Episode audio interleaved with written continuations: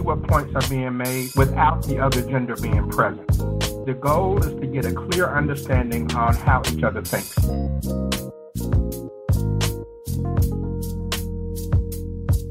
Because a lot of the stuff that they were saying is stuff that people think but don't say.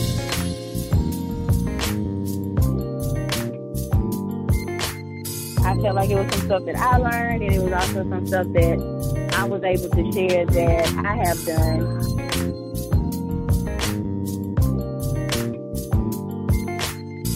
Men put women into categories. She's the wife, she's the girlfriend, she's the lover, you know, whatever.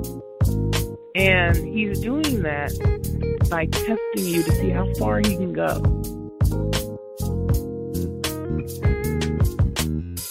You don't have to be looking for your forever husband before you have even found yourself. Before you get to looking for him, look for you.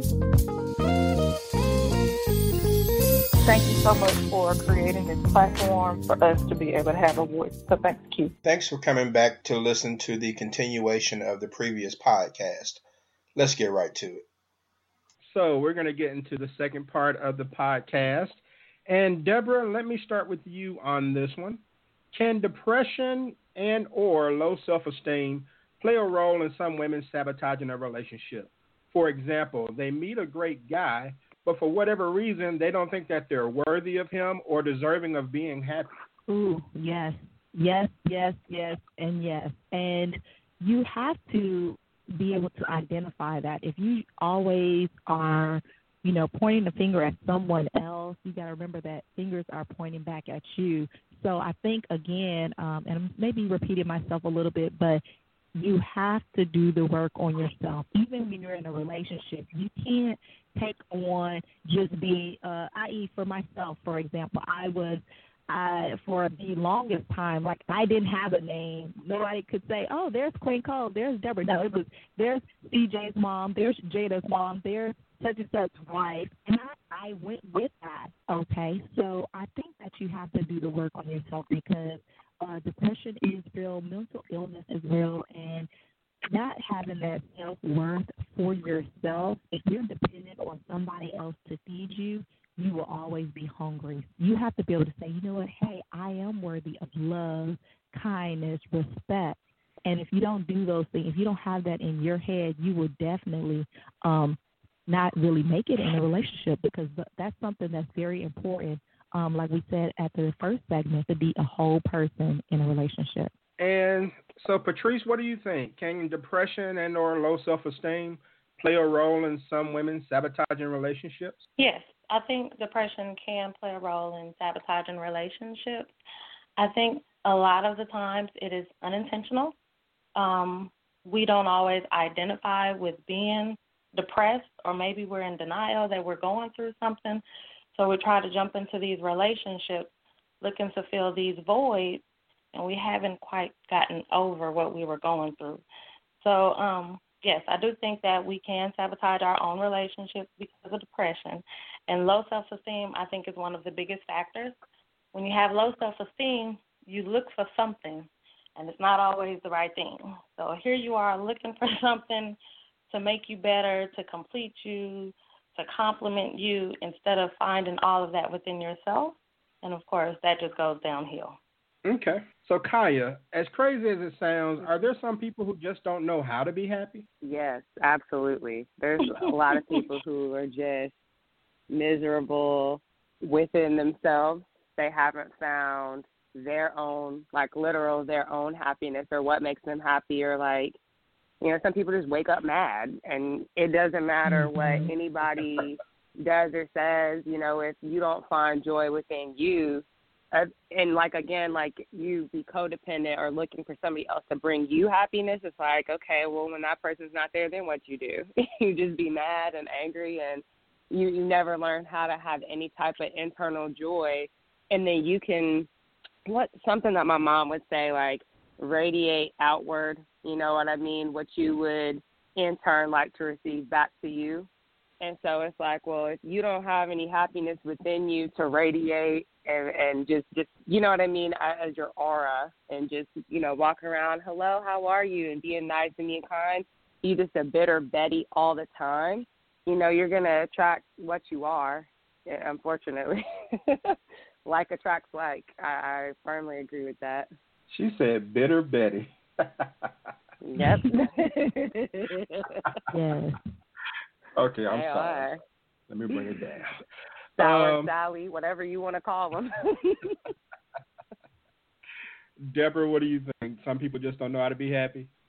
Yeah, and you know, I've experienced that I have young adult children and my son was dating a young lady and for the most part he was happy. They had a good relationship, but then when she would come around family, she would always be down, I'm sick, I don't feel good. So we're all like, Hey, how you doing? And she's like, uh, my stomach or my head. I'm like, well, why she didn't stay home? Because it like brought the mood down. So she wanted us all to, you know, pity her and give her that attention, which we did. And then it's like, oh, okay, now all of a sudden, tummy is fine and back is okay. And I'm like, Jeez. So some people are just like that, and to me, I think it's attention. Um, either they're uh, lacking it somewhere where they feel like you know Mhm. I need to be the center of attention, opposed to being in a group setting. So maybe that has something to do with it as well. That there's a lack of attention somewhere that they have to create this unhappiness for people to ask them, well, what's wrong? Or you know that person that says, you know, "I- I'm getting off of social media. Uh, don't text me, don't call me, and then everybody says, "Oh, well, stay on. What's wrong? Okay, you know." And then all of a sudden, they Mhm. happy and springy and joyous. So it's like, mm, it, it, it to me, it's, it's slightly about of uh about attention in a little ways to me.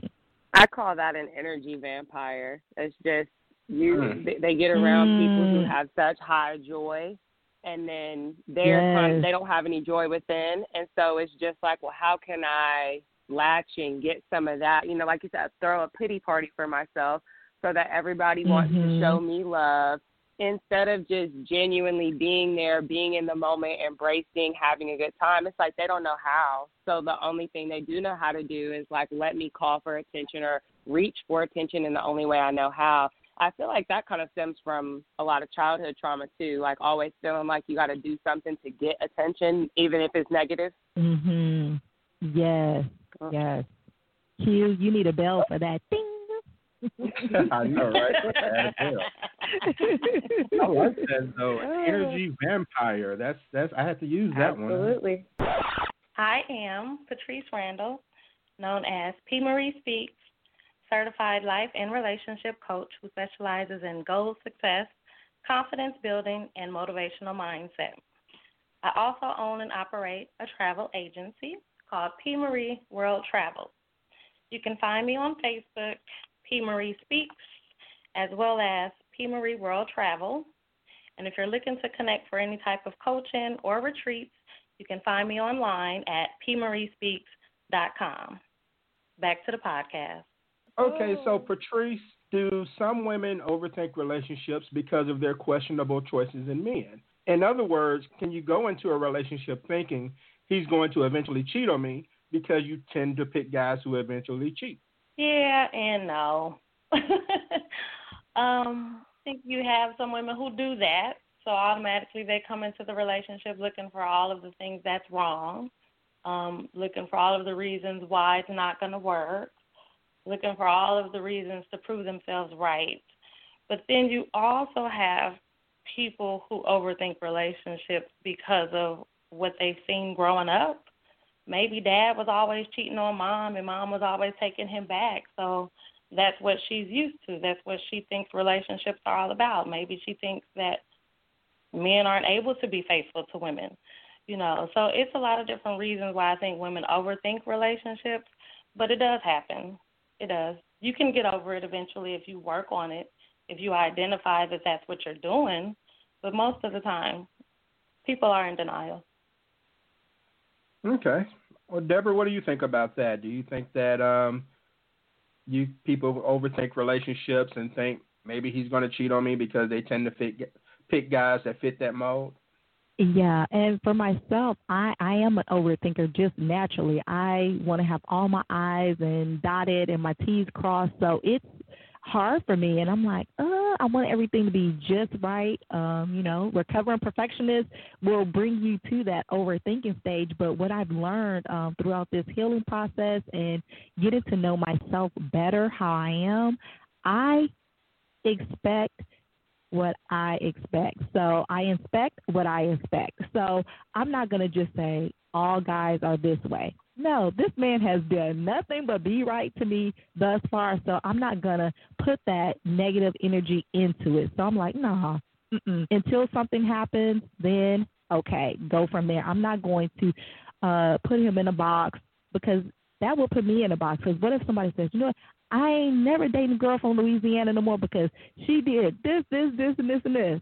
and that X's me out, and I didn't have nothing to do with it yeah, here I come, you know, nice, love it. Oh, I'm gonna make you some gumbo, and you're like, no, no, no, you know. So I, I don't think that's fair for us to automatically exclude somebody because of what other people have done, and to let our mind talk us out of something that's really could be really great, a great relationship um with someone. Mm-hmm. Now you make me feel bad for swearing off of Louisiana women. See, nah, I'm just missing kidding. out. Just kidding. And Kiah, I'll let you finish up the the question. Um, what's your opinion on this? Do you think that some people overthink relationships because of the types of choices and men they make?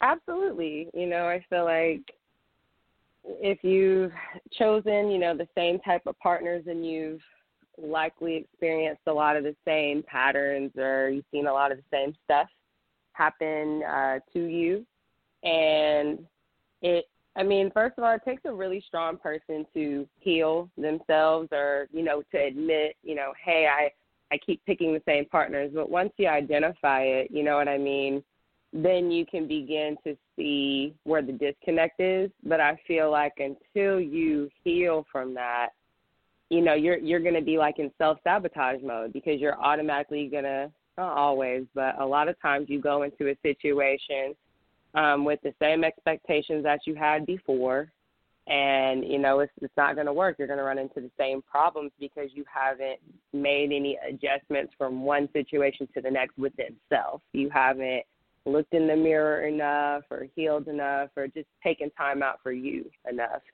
to understand and develop and grow. Because you know relationships among people, jobs, friendships, but actual relationships it takes time for you to grow and develop and as you get older you hope people identify it but they don't always and you will see some of those same people run into the same pattern and the same cycle of self sabotaging you know well this all these dudes always do me like this. I'm just speaking from a female standpoint you know. Not saying it doesn't happen to the men like this too. But you know you you feel like all men are the same. You hear that and it's like, no, they're not. They're really not. You're just not giving it a chance in the right way. You go into it with a preconceived notion that X, Y, and Z is going to happen because that's what always happens. And that shows that you haven't healed from anything. Well, I tell you, I'm gonna have to have the deacon pass the collection plate. Y'all have a church up in here with this good conversation. yes, y'all are. I'm like, ooh, yes, yes. yes.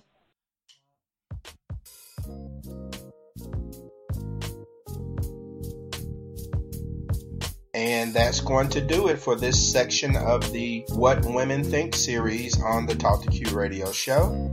Be sure to click on the link in the show notes to go to the next part or go to talktoq.com and find the link there in order to continue listening to the discussion.